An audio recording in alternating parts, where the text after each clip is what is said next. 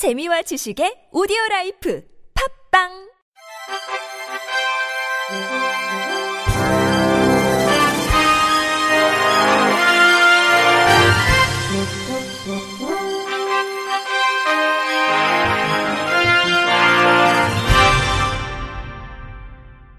청취자 여러분 안녕하십니까? 2월 1일 금요일 KBIC에서 전해드리는 생활 뉴스입니다. 설 연휴 기간인 5일과 6일 버스, 지하철 등 대중교통 막차 시간이 새벽 2시까지 연장됩니다.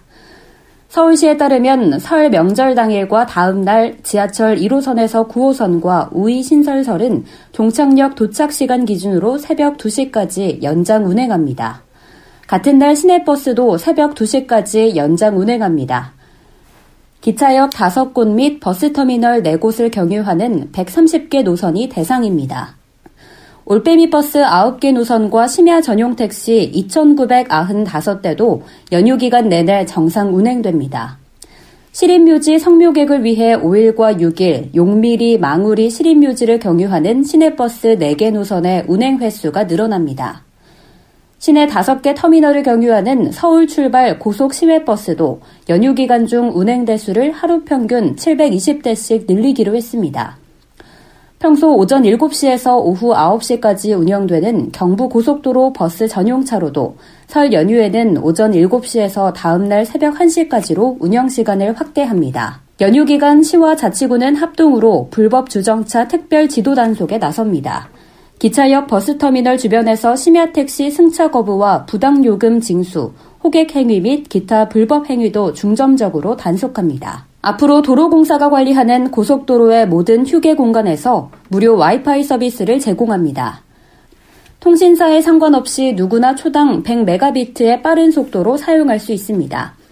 국토교통부에 따르면 도로공사와 이동통신 3사는 지난해 12월에 협약을 체결해 그동안 와이파이 서비스가 제공되지 않았던 고속도로 졸음쉼터와 주차장 휴게소 248개소에서 무료 와이파이 서비스를 시작했습니다.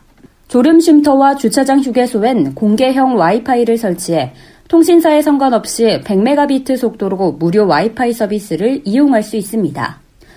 백승근 국토부 도로국장은 지난해 고속도로 무료 와이파이의 통신비 절감 효과는 146억 원이라며 앞으로도 신설 휴게소 및 졸음 쉼터의 공공 와이파이를 계속 확대해 이용객 편의를 높이겠다고 말했습니다.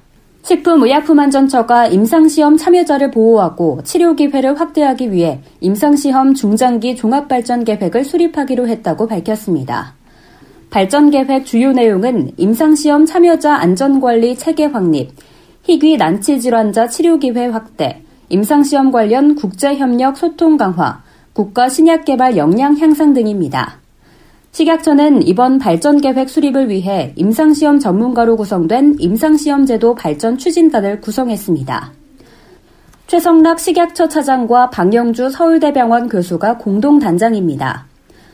추진단은 31일 종합발전계획 추진 방향 논의를 위한 첫 회의도 열었습니다. 최근 신약 연구 개발은 희귀 질환 치료제 중심으로 이루어지고 있어 국내 희귀 난치 질환자도 신약 임상 시험에 참여함으로써 치료 기회를 얻을 수 있습니다. 다만 이러한 임상 시험에는 참여자 안전이 중요하기 때문에 식약처는 임상시험 중 발생한 피해 보상을 위해 임상시험 수행자의 보험 가입을 의무화하는 등 환자 중심의 임상시험 안전 확보와 권리 보호를 위한 정책을 추진해 왔습니다. 식약처는 참여자 안전과 신뢰에 기반한 임상시험 중장기 종합발전 계획을 수립하고 임상시험제도 발전 추진단 운영을 통해 신약 개발 역량을 키워나갈 계획입니다. 설명절을 앞두고 일부 외식 프랜차이즈와 가공식품업계가 가격 인상에 나섰습니다. 인건비와 재료비 등 가격 인상 요인을 반영한 거란 설명입니다. MBC 전봉기 기자가 보도합니다. 서브웨이는 오늘부터 20여 개 제품 가격을 수백 원 안팎으로 올립니다. 햄버거 프랜차이즈 맥도날드도 오는 12일부터 버거와 아침 메뉴 등 모두 23가지 메뉴의 가격을 평균 1, 200원 정도 올립니다. CJ 제일제당은 1,480원이던 즉석밥 제품을 1,600원으로 올리고 어묵과 맛살 가격도 각각 평균 7.6%, 6.8%씩 인상하기로 했습니다. 업체들은 식재료와 인건비 등의 상승을 자체적으로 흡수해왔지만 계속 오름세가 이어져 인상하게 됐으며 가격 상승폭을 최소화했다고 설명했습니다.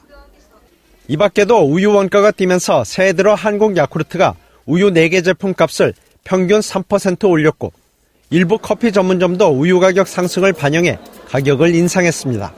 MBC 뉴스 전봉기입니다.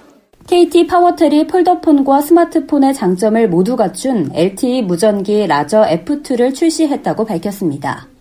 라저 F2는 기존 바타입 무전기 대비 휴대성을 높이기 위해 폴더형 디자인을 적용한 것이 가장 큰 특징입니다.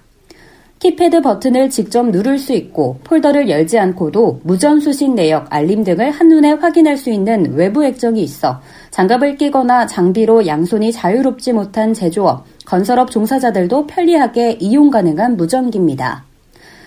특히 IP68 등급의 방수 방진 기능을 지원합니다.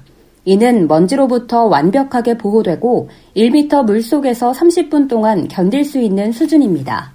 또한 미국 국방성 군사규격 인증을 통해 충격, 고온, 고습, 고압 등 혹독한 환경을 견뎌내는 내구성을 인정받았습니다.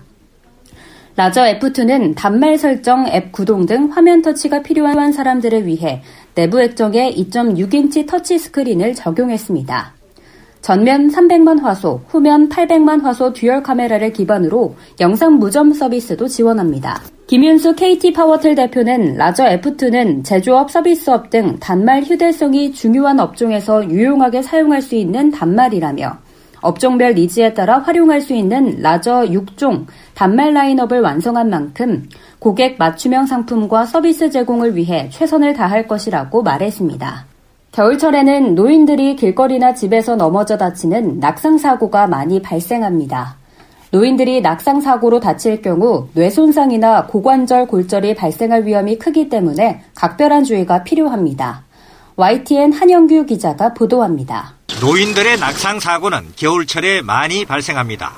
2016년에 65세 이상 노인 12만 6천 명이 낙상사고로 입원했습니다. 낙상사고로 입원할 경우 65세 이상 노인은 절반 가량이 2주 넘게 입원했습니다. 나이가 많을수록 낙상 사고 입원율도 높아집니다. 80세 이상 노인의 경우 낙상 사고 입원율이 60대보다 4배나 많았습니다. 넘어질 경우 뇌나 척추를 다치거나 고관절이 부러지는 경우가 많았습니다. 인터뷰 김영택 질병관리본부 만성질환관리과장. 겨울철에 추우시니까 주머니에 손을 넣고 다니시는 경우가 있는데 가급적이면 장갑을 끼고 주머니에 손을 빼고 활동하시도록 하면 어, 걷다가 넘어지고 다치시는 일은 예방될 수 있다고 봅니다. 겨울철에는 날씨가 구절 경우 외출을 자제하는 것이 좋습니다. 눈이 올 경우 경사진 도로나 지면이 불규칙한 도로 등은 가급적 우회해야 합니다. 승강기가 설치된 건물이라면 계단보다는 승강기를 이용하는 것이 위험을 줄이는 방법입니다. 눈이 잘 보이지 않아 넘어질 수 있으므로 매년 시력 검사를 하고 시력 조절에 적합한 안경을 착용해야 합니다. 집안을 환하게 조명하고 화장실이나 주방에 물기를 제거하는 것도 사고 예방을 위해 필요합니다. YTN 한윤규입니다. 끝으로 날씨입니다. 주말인 내일은 남해상에서 동진하는 고기압의 영향을 받아 전국이 맑다가 낮에 서해안부터 구름이 많아지겠습니다. 밤에는 대체로 흐릴 것으로 예상됩니다. 미세먼지 농도는 수도권, 강원 영서, 충청권, 전북, 대구, 경북에서 나쁨 수준을 보이겠고 그 밖의 권역에서 보통 수준을 나타내겠습니다. 아침 최저 기온은 영하 10도에서 영상 1도, 낮 최고 기온은 4도에서 12도로 예상됩니다. 서울과 일부 경기도, 강원도, 충북, 경북에는 건조특보가 발효 중인 가운데 산불 등 각종 화재에 각별히 유의하시기 바랍니다. 이상으로 2월 1일 금요일 생활 뉴스를 마칩니다.